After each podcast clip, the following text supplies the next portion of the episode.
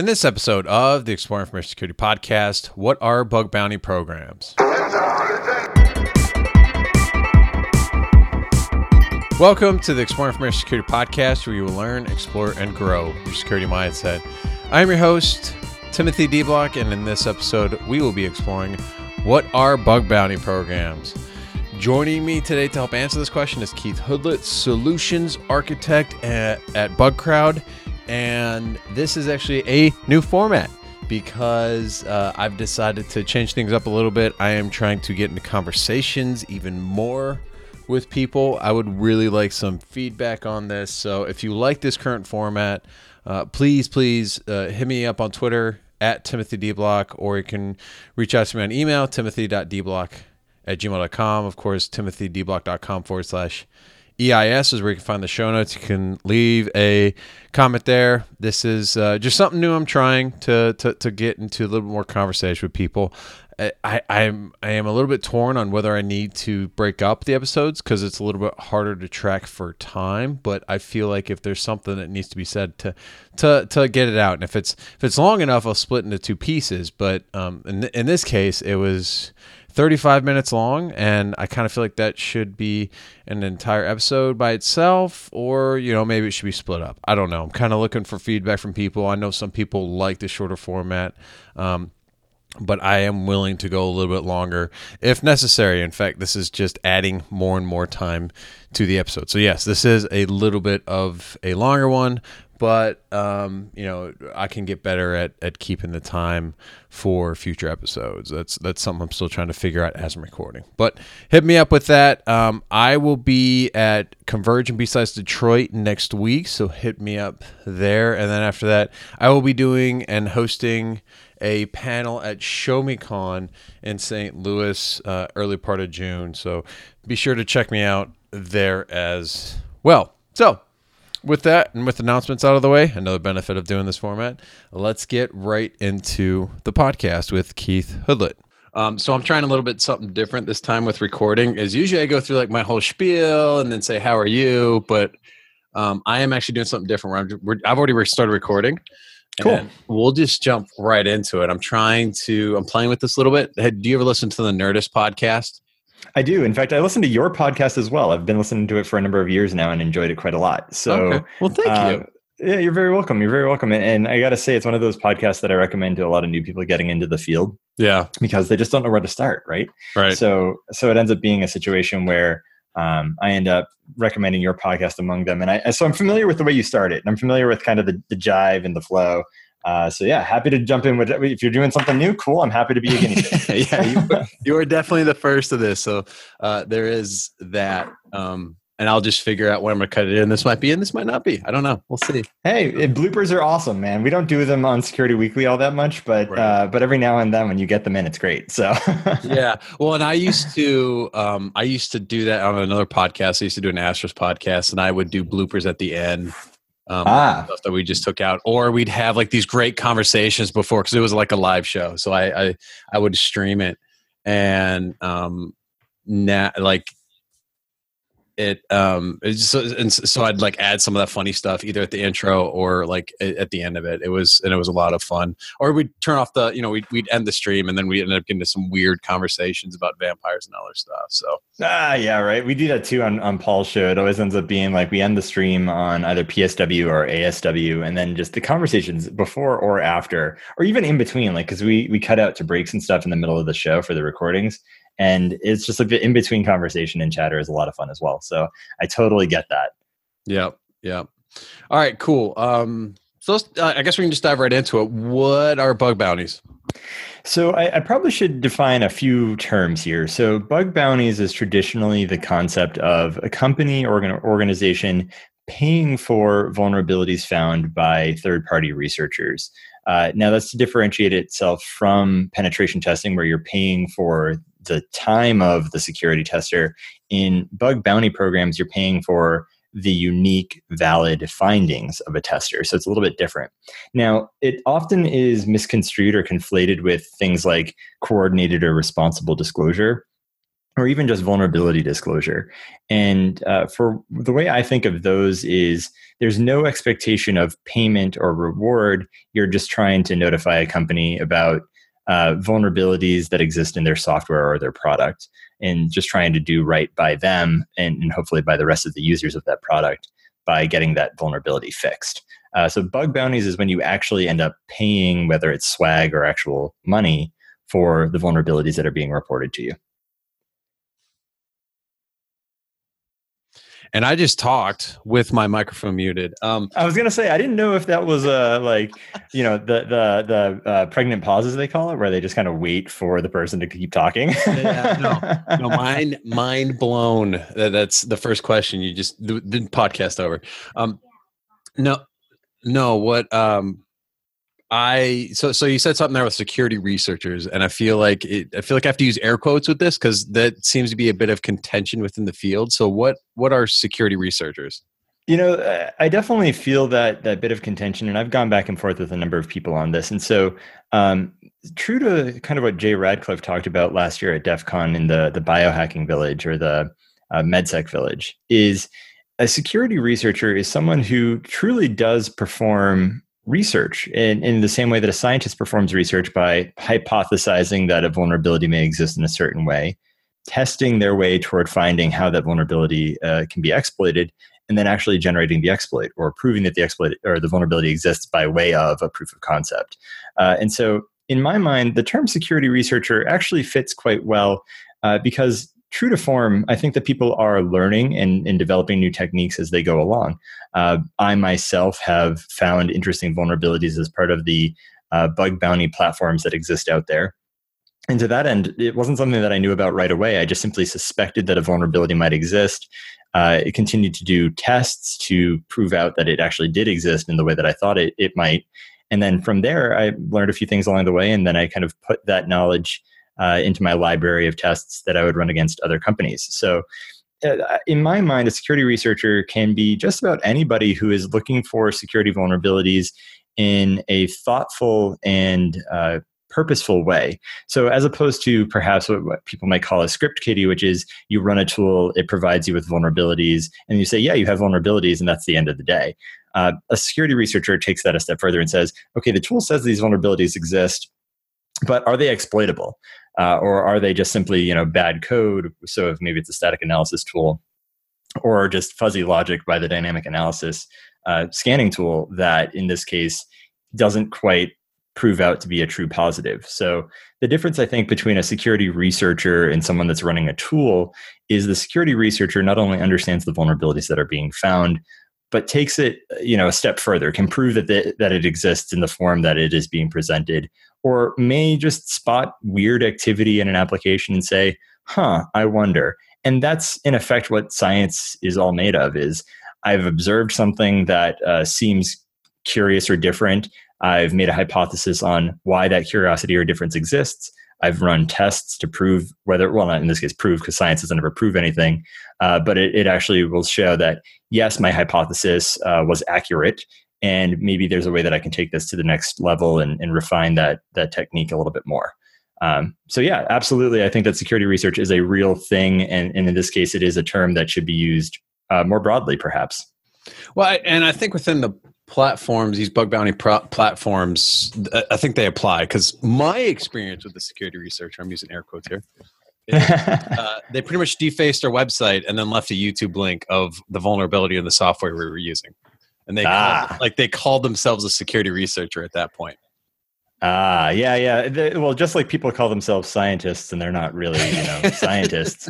Uh, so even it's funny, even on my own website, I call myself a mad scientist because I do a lot of experimenting with different things. Uh, but yeah, I mean, those those people I would qualify as um, not maybe necessarily script kiddies because they might have some talent in finding vulnerabilities, but they're not a true security researcher. People that do science do it for the love of the the art of discovery. I think security researchers do their work for the same reasons. Uh, whether or not they work for a good guy or a bad guy is an entirely different um, set of ethics and, of course, uh, general behavior. But to that end, I would say that for the most part, you could call anyone that actually is looking into vulnerabilities and means to do right by the community with their findings, as science does, uh, could be called a security researcher. Yeah, no, absolutely. I agree with that. So, what's your experience been with bug bounty programs? So, uh, well, first and foremost, I, I, I don't know. Can I tell where I work? I don't want to like advertise necessarily, yeah, but no, pl- I, have told people plug whatever you want. Sure, sure. So, so uh, well, I work for a company called BugCrowd. It was the first commercial offering of a bug bounty platform in the U.S. outside of things like, uh, in this case, Google or Facebook or some of the like Microsoft uh, bug bounty programs that existed for those individual companies. Uh, so it was in, I think, around mid 2012 that BugCrowd was founded by Casey Ellis, who's an Australian, and uh, and so I work for BugCrowd, uh, but as part of, of my work for BugCrowd, prior to joining, I had signed up as a security researcher. And uh, in my experience there, I've found uh, 61 vulnerabilities across five organizations. Uh, a number of them are priority one, uh, as we rated on our platform, which mean critical. So, like CVSS 9 or, or higher uh, type vulnerabilities that would impact things like uh, full disclosure of your user database or uh, I found some really interesting stuff with XML RPC uh, just before the OWASP top 10 got updated related to XML external entities, which would allow for trivial DDoS of things like WordPress instances or Drupal instances.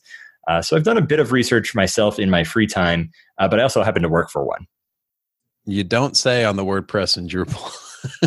ah, yeah, vulnerabilities exist in WordPress and Drupal. Who knew, right? Yeah. Like it's it, yeah. So it's it's interesting because uh, in the world of of bug bounty platforms, which by the way, uh, pretty much every bug bounty platform out there doesn't just offer bug bounties. They offer responsible disclosure, they offer vulnerability disclosure. And the way that I would actually differentiate those two, as I kind of iterated on or, or discussed a little bit earlier, is responsible disclosure is almost like you have uh, an email inbox or uh, some form of, of you know form on your page that can actually have a researcher drop by leave you some information about a vulnerability that exists in maybe one of your web properties or one of your products and call it a day and, and do so mostly anonymously. Whereas like a vulnerability disclosure program is something like uh, well for example netgear. Netgear runs what's called a kudos only vulnerability disclosure program where you can earn reputation points on the platform but they don't pay you a bounty. So it's almost like you're getting paid in uh, monopoly money for lack of a better term. But it's how a lot of uh, companies and organizations have gamified this process is they have things like ranks and uh, you know badges or uh, achievements and things like that uh, so so to that end i would say that um, they've definitely grown a lot in the last six years in terms of not only exposure uh, but also in terms of maturity of, of offerings so it's it's interesting that you can go out to a, a, bug bounty provider today and they're providing you a lot more than a bug bounty. Um, so companies of all different shapes and sizes run these sort of things from the traditional sort of uh, you know companies like Mastercard, for example, or Netgear, as I mentioned earlier. But you also have like Tesla or Atlassian, who makes uh, Confluence, or Slack, or uh, you know all sorts of other companies that happen to run um, bug bounty programs of different different varieties or different kinds. So walk me through a how someone like how the bug bounty bug bounty program works from the point of the security researcher. Sure. So uh, it, it's a few fold, right? So uh, generally speaking, every researcher on a, a, company or an organization that hosts a bug bounty platform uh, does so publicly first and foremost. So to that end, um, what they end up doing is they end up going ahead and looking at the like bugcrowd.com slash programs or any of the other providers uh, to actually go ahead and figure out okay how do i prove out my skill on uh, being able to actually do this thing called you know security research? And first and foremost at least on, on bugcrowd i don't know how this works necessarily on other platforms but on bugcrowd what we do is you have to be able to prove that you can provide quality findings. So it's something like three or four critical severe or moderate findings you have to be generally active on the platform and you can't produce a lot of duplicate findings you have to actually generate some unique work once you've done that you you've basically proven out that first you're going to come forward with the right set of ethics you're willing to provide findings to these companies and follow the rules of the road that they've set out as part of their uh, bounty brief or program brief is, is what it's often referred to. So the the things that they say are in scope, the things that they say that you shouldn't you shouldn't report on or you shouldn't test. For example, denial of service. A lot of companies don't want you to test for denial of service, which you know why would you want to have researchers around the world testing to see if they can bring down your site? Most companies don't want that, right? Um, but to that end, some companies do say, you know, if you can prove without actually exploiting our website that a trivial denial of service could exist, that's still reportable. So it's kind of like uh, finding those those ways to stay just within the lines of the ways that they've set out their program brief and, and working with those companies to provide them quality uh, vulnerabilities that hopefully they'll go about fixing. Now, that's that's where things get interesting, right? Because you've reported it to the company. Now what? And so the way that we work, at least at BugCrowd, is we have a team of, of professionals that have worked with the company for five plus years. And they come from a background of application security engineering at a lot of other large companies. So they've they've come to BugCrowd as full-time employees to validate and triage findings that come through your program. So if you happen to know about that trivial denial of service vulnerability on your WordPress instance, you don't want to know about it for the 50th time. You only want to know about it the first unique time that it's been reported. So that kind of team will basically sweep the decks, make sure that you're getting true signal in every finding that comes through to, to the company. And so the the dreaded feeling or the dreaded experience for security researchers is getting duped or getting a duplicate finding, right? So, uh, what that means is, first of all, you don't get paid. So, if you found something that was really good and somebody else reported it before you, well, there goes the bounty. Secondly, uh, if you're doing it for kudos points to get reputation, you get something like half of the the reputation points or less. Uh, it might be a one fourth. I, I have to confirm that, but um, to that end, it ends up being a situation where you really don't end up having like uh, you spent all this time and you don't get any reward for it, which is kind of a bummer. Uh, but if you're talented and uh, and you happen to be very good at things like recon, uh, major shout out here to my mentor, my sensei, as I like to call him, uh, Jason Haddix, who has taught me an incredible amount about the recon process um, which I imagine a lot of people that do OSINT uh, would be very good at as well, which is finding things that are still within the scope of the bounty program that the company didn't think about. Uh, because that tends to be the greener pastures that you can run security testing against and find some really crazy instances of vulnerabilities that that just shouldn't be out on the internet, quite frankly. Um, so yeah, it's it's a it's a fun experience. It's a little bit of a I don't know if like a daredevil sort of experience per se, but it's it's very different when you're hacking against or performing security research on live programs of some variety, right? This isn't just canned software for like the OWASP Juice Shop or uh, you know any of the the other things out there like Node Goat or um, the Broken Web Application Security Project or any of those, right? And this is real stuff that people are trying to secure. And when you find that first vulnerability and you report it and it gets triaged and it's it's like real or legit, there's such a, a feeling of elation at that point. And then it's like, okay, now is the company going to accept it or not?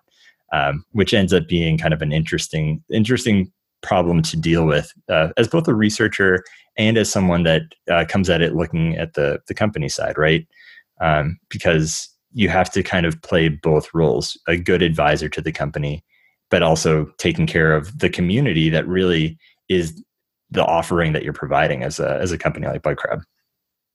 So, if you had to go to bat for a security researcher for, before then? Oh yeah, absolutely. I mean, there there are situations where um, a researcher will report something. Uh, the company will say, "Well, we don't necessarily think that that's a true vulnerability." And then it comes to people like myself at BugCrowd, where we get on the phone with them or we we interact with the the company of some kind and say, you know, based on our triage and validation, we can actually replicate that this is a real vulnerability. At the very least, before uh, we recommend that you as a company uh, just shoot this down, say it's uh, you know won't fix or uh, not applicable. You should at least give the researcher an opportunity to provide you with a, a proof of concept that you can test yourself because a lot of the times what you find and and tim you probably experience this a little bit because as i understand you work in application security a lot of companies aren't that fortunate, right? They don't understand truly what application security is about and the impacts of the vulnerabilities that are being reported against, which is why BugCrowd created something like a vulnerability rating taxonomy. Make it simple for the company to understand how important it is, and make it simple for the researcher to know how important their finding should be to the company. Um, but to that end, sometimes you do have to go to bat, and and at BugCrowd we do um, we do try to take care of our researchers even when companies don't necessarily treat them the way that I feel like the researchers should be treated, which is with respect and, and to some degree with you know good communication. It's a relationship, and that takes two parties to really make successful. Yeah, no, that make that makes sense. Are you finding that you're dealing more with uh, development teams or security teams? Yes. Um, so honestly, it's it's a little bit of both. Most of the time, the way that it ends up working out is the product or the the service is sold to the security team but at the end of the day the findings need to make their way to development and so to do that right you ultimately need to try and include development as part of that process so one of the things that I often promote is give a, a viewer account to your lead developer or to your technical product manager or to someone that has an understanding of development life cycles within your organization that isn't part of security. And the reason that I say that is because at the end of the day, if features aren't built and products aren't shipped, your company isn't making money. So it's up to the security team in a lot of ways to act almost as an ambassador uh, to the development team. And at the same way, hopefully the, the product that you as a company have bought, whether it's BugCrowd or another um, bug bounty platform offering, is smart enough to know okay at the end of the day we don't only work with security teams or security researchers we work very closely with development teams and getting the findings to them where they live whether that's with an integration or an api or some other mechanism of conferring that knowledge in a seamless way to the development team is really where the rubber meets the road because otherwise you can know about vulnerabilities all day but if they're not getting fixed then why is your company paying for them and moreover, why are you even like talking about looking into vulnerabilities when you probably just shouldn't be doing a, a vulnerability disclosure or a bug bounty program at that point? Yeah, that's that actually is a real that leads perfectly into the next question, which is like when should an organization implement a bug bounty program? So that is a really tough question to answer, eh, but I will take a stab at it. So I would say that um, I have seen companies, large and small, startups to you know Fortune 100 companies, do bug bounty programs, and some do it really well, and some do it really poorly. Um, some try to do it themselves, for that matter. And so, I would say that the best time to introduce a, a bug bounty program, or even a responsible disclosure or vulnerability disclosure program, is probably after you've done some very basic uh, DevOps processes. So, in fact, this week on on my podcast, Application Security Weekly, um, we talked about just this: getting your application security program started.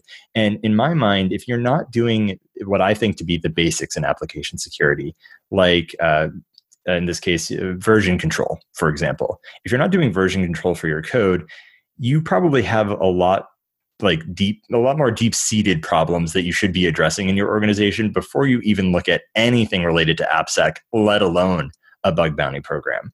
Um, but if you're a company that uh, does version control well you've adopted a lot of the agile methodologies and the devops tool sets and processes you could probably consume a bug bounty program pretty readily. I mean if a program uh, that you're working with is is treating you right they're going to figure out or they're going to work toward figuring out where your organization lives from a software development standpoint and then provision you with the right number of researchers and the right scoped program to make you successful. Because at the end of the day security researchers love to find things and, and if you don't make uh, the instruction set for them absolutely just airtight uh, they're going to go crazy on your program and then you're going to have a lot more to deal with than you really should so I, I think that if you you could successfully run a bug bounty program, even if you've never done any sort of application security before, but you you want to work with a, a, provider that can actually do all of the triage and validation because they have the experience to do that on your behalf but also understands that you've never done security before. So rather than saying yeah let's invite 100 researchers maybe it's let's invite 3 because at that point, you're probably going to have more than you can deal with anyway. And they're going to find a lot of vulnerabilities on the outset. Now, maybe that means you don't run it as a bounty program because you don't have the budget to pay for bounties on endless vulnerabilities. But at the very least, you can learn a lot uh, about your program. Sometimes researchers will hone their skills by testing on your program, even if it's for reputation points on your platform. And you win, they win because they've now learned things that they can leverage back into paid programs and you get a better security posture out of it at the end of the day, which is good. You didn't waste any time on false positives or false negatives. You didn't waste any time on um, static analysis tools that may be showing you things that are out of date or dynamic analysis tools that are identifying uh, versions of libraries or versions of software that is patched at the at the binary level as opposed to at the you know configuration level for example so there are all sorts of reasons why you can run one successfully but it it varies. It's kind of like a, a, shades of gray, right? There are companies that if they're just starting to write their software, should probably be doing other uh, more streamlined processes first, like good linting and uh, you know version control and good testing or test suites for their code before they get anywhere near any kind of security, let alone bug bounty programs. So you're running into organizations that want to do a bug bounty program and they don't even have like basic development. So I haven't seen that yet, but I, that's more for the general audience. So honestly, I think that for every program that I have encountered, um, so uh, oh, kind of like full disclosure as well, like so now my responsibility at BugCrowd as a solutions architect is to help companies build their program uh, after they have purchased. But prior to my role as a solutions architect, my job was to work with prospective customers to talk about their program or their program that they might like to have and figure out, first of all, a good fit, but then also figure out what are their development processes like. So we've actually worked with a number of startups who have never done security before of any kind. And my general recommendation to them was okay, let's run this as a vulnerability disclosure program let's run it privately so we can control the size of the crowd that's coming into your program. And let's tightly scope this so that you can be successful and, and actually learn a few things. And they've actually found a, a ton of value with it uh, for those kind of tightly scoped smaller programs because suddenly they get really high quality people just you know on a weekend taking a glance at it and then popping out a bunch of a bunch of vulnerabilities which they feel good about as a researcher. So suddenly they get ranked up they get uh, possibly on the leaderboard for the month or the year. Uh, and, and, to that end, it, it can be fruitful for them as a researcher, even if they're not making straight money from the program. Um, but also, I would say that I have seen some companies that have really mature development processes that, for some reason or another, back away from the idea. And, and I think it's probably because, quite frankly, the whole concept of bug bounties is well at least from from the broader adoption standpoint is so new. It's been around since i think like netscape in the 1990s uh, and then of course google facebook etc but uh, as a an offering that companies can go and purchase it's you know short of six years old at this point. Yeah. Yeah and i've always believed that you have to have you have to be solid and be able to actually handle uh, the influx of things which which actually means like it's already got you know I've seen like a lot of companies say don't use a scanner, which to me says that they've already run Zap or Burp on their website. Right, right. And and honestly, um, you do want to have a team that has done a little bit first, hopefully, because then, especially if you're running it as a bug bounty program, right? If you're paying bounties, you probably should have done your due diligence before you ran it as a bounty program. Um, but with that being said, um, some companies will buy like a site license, right? So they will have anything under the sun that they own as potentially part of their scope and they run it as a vulnerability disclosure program. So now it's it's not only a matter of testing for vulnerabilities in code that maybe they do have good control over, but it's also asset management. Like, okay, where are these things out on the internet? What are they? And do we even know that they exist? Um, I myself have found a number of things like marketing websites or event based websites that had vulnerabilities in them, like exposing the WordPress admin panel. Uh, that are things that a lot of companies were like, we didn't even know we had that. Uh, so, yeah, sometimes you'll see companies that don't have a, a, super mature application security program, but they still end up buying because it's it's an asset management opportunity for them, and they actually find a lot of value there as well. Right. Okay. So, what are the resources available for learning more about bug bounty programs? Well, the the biggest one I would be remiss if I didn't recommend it is uh, Jason Haddix's uh, the Bug Hunters methodology version version one point excuse me I should say version two point one or two point two now. It's it's out on YouTube again. Jason Haddix's H A D D I X, uh, and and that is probably the best lessons learned from a starting points perspective that exists. I mean, uh, it, for me, I feel like from my experience of working with Jason I have learned more from him in the last nine or 10 months that I have worked with him than I have over the last four years of application security learning. So that's kind of the big one is, is going to check out his stuff because it's fresh, it's new, it's it's always up to date, and he gives it at uh, at least a few different conferences, or at least he has given it at a few different conferences at this point. So you can find recordings of those conferences on YouTube. Uh, the other one as well is much as it is kind of out of date is the Web Application Hackers Handbook is still really solid. Uh, I myself have kind of picked at it from time to time, but I really dedicated the last, I don't know, six months or so to sit down and read it page for page, chapter for chapter.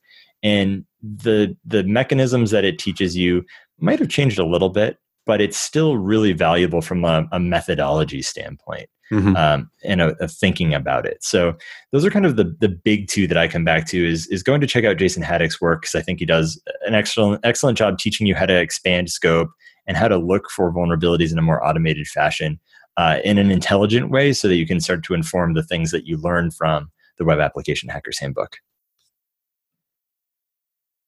dude that handbook is like 800 pages what are you doing i always use it just Honestly, as a reference.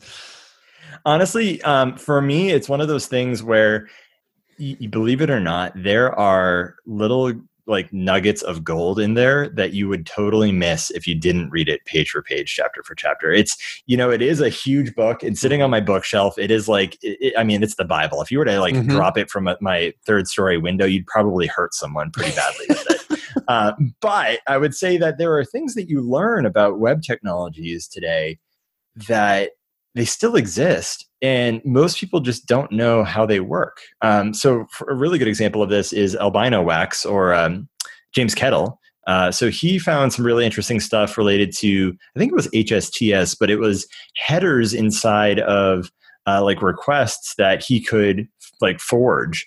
And he built a, a burp suite uh, pro plugin to automate this process. And I think it, for him, so he works at Portswigger, which is the makers of Burp Suite Pro. Uh, but for him, he ended up making like $30,000 in bounties, uh, a majority of which he gave to charity just from messing with, with headers inside of requests that companies weren't even like you know dealing with appropriately and so to that end those are the sort of things that they still cover in the web application hackers handbook that you know it's like everything old is new again so I don't know. It's worth it in my in my mind personally. Mm-hmm. Oh, absolutely. Yep. All right. Is there anything else you'd like to mention that we haven't already discussed? Um, you know, not not entirely. I would say that for a lot of companies or a lot of organizations, um, running a managed program is probably the smartest way to run a program if you're going to. And the reason that I say that is not just because of, you know, self-preservation and self-interest of what BugCrowd offers, but as I'm sure you're aware, Tim, a lot of companies just don't have enough application security talent to really do this on their own. Those those people in their organization are already way too busy as it is, uh, working with development teams to make sure that the code is secure at the outset. So provisioning those people to now do all of your deduplication and triage and validation, you're throwing your money away if you're not buying a program that can actually manage a lot of that workload on your behalf. So that's kind of the big thing that I would say from a bug bounties perspective from a buyer. Now, if you're a researcher on the other hand, my my number one recommendation is just jump in and do it honestly it's one of those things that it's it's fun to go and do the research. It's fun to watch videos or read blogs or what have you but it's not a skill. It's all theory until you put your hands on the keyboard you pull open OWASP Zap or burp suite pro and you do it. And you'd be amazed at what you can find even on the the programs that are public and and you feel like they've been picked over. They might have been picked over six months ago or a year ago but the programs or the code that they are, are serving up on those applications I guarantee you has changed. And you're probably going to find some interesting stuff. So just do it is, is kind of my biggest thing that I'd recommend. Cool. All right. Um, what would you like to plug? Oh, um, well, I guess uh, I kind of mentioned it in the podcast here. So, Application Security Weekly is a podcast that I run as a, the main host with Paul Asadoorian of uh, Paul Security Weekly. So, I host that with him uh, now every Monday, and I think we release like Wednesday mornings. Uh, so check that out. Uh, that's been a lot of fun. We started that earlier this year, and it's it's been a really good time. We talk a lot about DevOps and some of the application security um, you know different topics and ideas get covered so uh, i think that your your listeners if they're enjoying this particular show might enjoy that as well um, the other one is is kind of my personal site uh, which is uh, something that i've given talks on and hopefully going to be giving training on later this year which is attackdriven.io it's uh, basically a simple concept of build a bad application teach yourself all of the attack techniques to actually exploit those vulnerabilities that you've now put into the application. You know they exist and you know where they exist, so you can learn a little bit and then iterate, make the application a little bit harder, learn new techniques, and then from there just kind of skill up uh, on your own. So that site has links to my GitHub, it has links to my Twitter and the podcast. So it's just attackdriven.io, and uh, that'll give you kind of everything about me. Cool. And then you just mentioned Twitter. Oh yeah, yeah. So I'm at and my hacks, H A C K S. Yes, it is a bad Lord of the Rings joke. Uh, no, my nickname is not Gimli, and I am not a dwarf. Uh, but uh, it is it is kind of the title that I solidified on. And in fact, I think that my like my pinned tweet is the the you know these these opinions are my own sort of thing. But the way that I wrote it, it was very much like a Lord of the Rings quote, which is uh, these tweets are mine alone and do not represent the Council of Elrond or any other organization that I am affiliated with. Nice. Nice. Yeah, I'm looking at it right now. That's exactly right. yep. So uh, I'm a I'm a bit of a nerd, as uh, as people that know me could probably share. So, yeah. absolutely, aren't we all? Yes, indeed. All right. Well, cool. Well, thank you for joining me to discuss what are bug bounty programs. Thank you so much, Tim. I really appreciate it. And as I've said earlier, I've always enjoyed your show for a number of years now. So I'm so glad to be a part of it at this point. That's it. I hope you learned something. Feedback is welcome. Timothy.deblock at gmail.com or on Twitter at TimothyDeBlock. Show notes can be found at timothydeblock.com forward slash EIS. Have a good one.